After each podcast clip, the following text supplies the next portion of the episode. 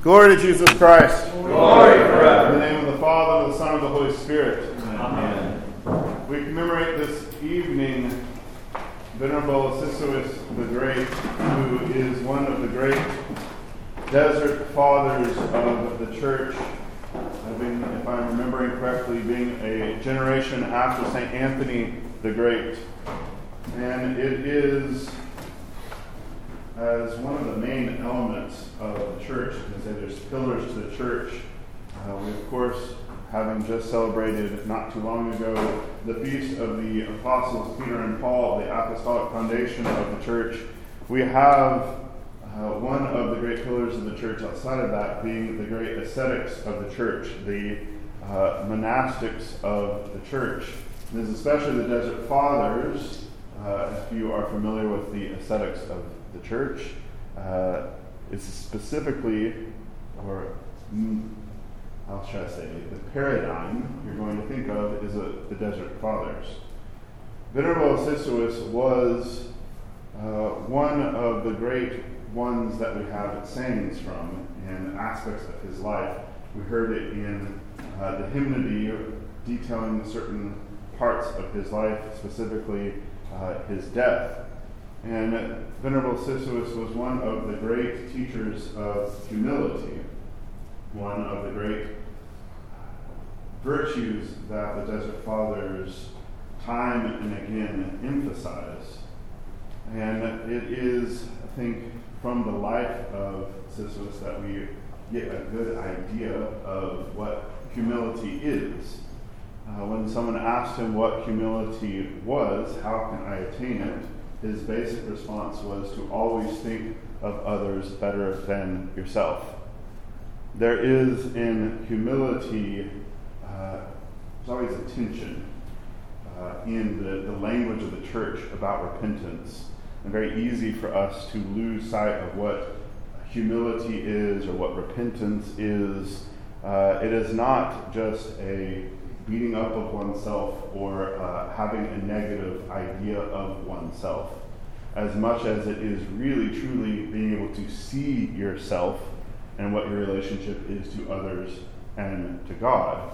And that's a fine line. That's part of the reason why we need confession, spiritual guidance, because it's very easy for us, and I've seen it often, is that we think that we're building up humility or things by basically just like negative talk to ourselves, which there is a kind of healthy sense of that, where it's like really owning who you are, really owning where you stand in relationship to God and to others. And this is why we need spiritual guidance. This is part of what the Desert Fathers would also tell you, right? You need someone to help guide you, because the spiritual life is not something done on its own, right? We have somebody coming to Venerable Sisoes and saying, how do I attain this? But this humility was especially shown in the death of Sisoes that we specifically sang about. There was a light around him, they heard the choirs of angels, and they were all wondering because everyone had a great devotion to him. And they were asking him, you know, do you want to go? What do you really see? What is going on? And what he basically told them that he was asking the angels for more time to repent. For them at all, how did this man, who we've known for years and years and years, that we know to be blameless, be asking for that? Because he was humble. Because he really knew his relationship to God, his absolute dependency upon God, his position in the world, right, as a creature, not as a self-made man, that we see in Sisoes this great icon of humility.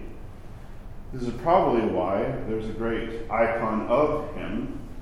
Has anyone ever seen a monk? There's like a sepulcher open and there's bones lying in a grave, and you have a monk lamenting over the bones. Have you ever seen this icon? It is Sisoes over the grave of Alexander the Great. We have Sisoes the Great and we have Alexander the Great put together in an icon. And it is a very popular icon because it allows us to contemplate, of course, death. Let me read. There's a long inscription on the icon.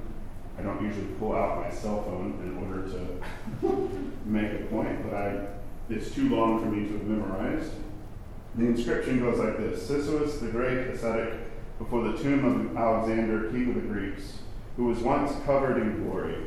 Astonished, he mourns for the vicissitudes of time and the transience of glory, and tearfully declaims thus: The mere sight of you, tomb, dismays me and causes my heart to shed tears as I contemplate the debt we all men owe. How can I possibly stand it, O death?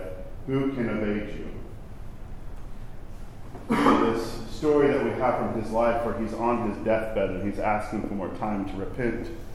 And then you have the same man lamenting and crying over Alexander the Great. I don't know if you realize this or not. Alexander the Great was a huge deal for the Greek world. If you've been around, like, Alexander would be like our George Washington times 2 or 3, maybe. Alexander the Great, in ancient Roman time, there was a huge tomb. There was a great big old cult to Alexander the Great. The emperors of the time would go. There's a huge thing about Alexander the Great. And it's around the time Sisoes, Theodosius outlaws paganism, and then we actually don't know where the tomb is anymore. Such a change of culture with the Christians coming to, I'll just say, power and cultural influence. We lost the grave, the sepulchre, which was one of the great wonders of the ancient world. It was a gigantic thing. So we have this picture of this desert father who has nothing, who's lamenting over the glory and power of the world. One who had conquered so much of the ancient world was, their great George Washington, their great, founder, the great example of secular power. And you have him just crying over and contemplating what death, the great leveler, brings. Do you know when this icon became very, very popular? Anyone hazard a guess when this icon became popular? Anyone? Bueller? After the fall of Constantinople, there was a huge production in monasteries and throughout the Greek-speaking world of Sisoes over the bones of Alexander the Great, over kind of the Greek or the Roman Empire falling. And it's a great icon because it also shows you have this great icon of humility, Sisoes, over worldly power, authority. One's bones, one is not. Because at the end of our life, we will want to have developed a life that Sisoes developed, and not just Alexander the Great, who is lauded, who is someone that has virtue, but in the scope of things, his glory is something that fades. And it's the glory of the saints, the ones who have drawn it close to God, who have clothed themselves with the light, who have taken on the virtues of God, and therefore are translated into eternity, that God himself imbues them with life itself because of their humility, because of their ability to know that they are completely dependent upon God.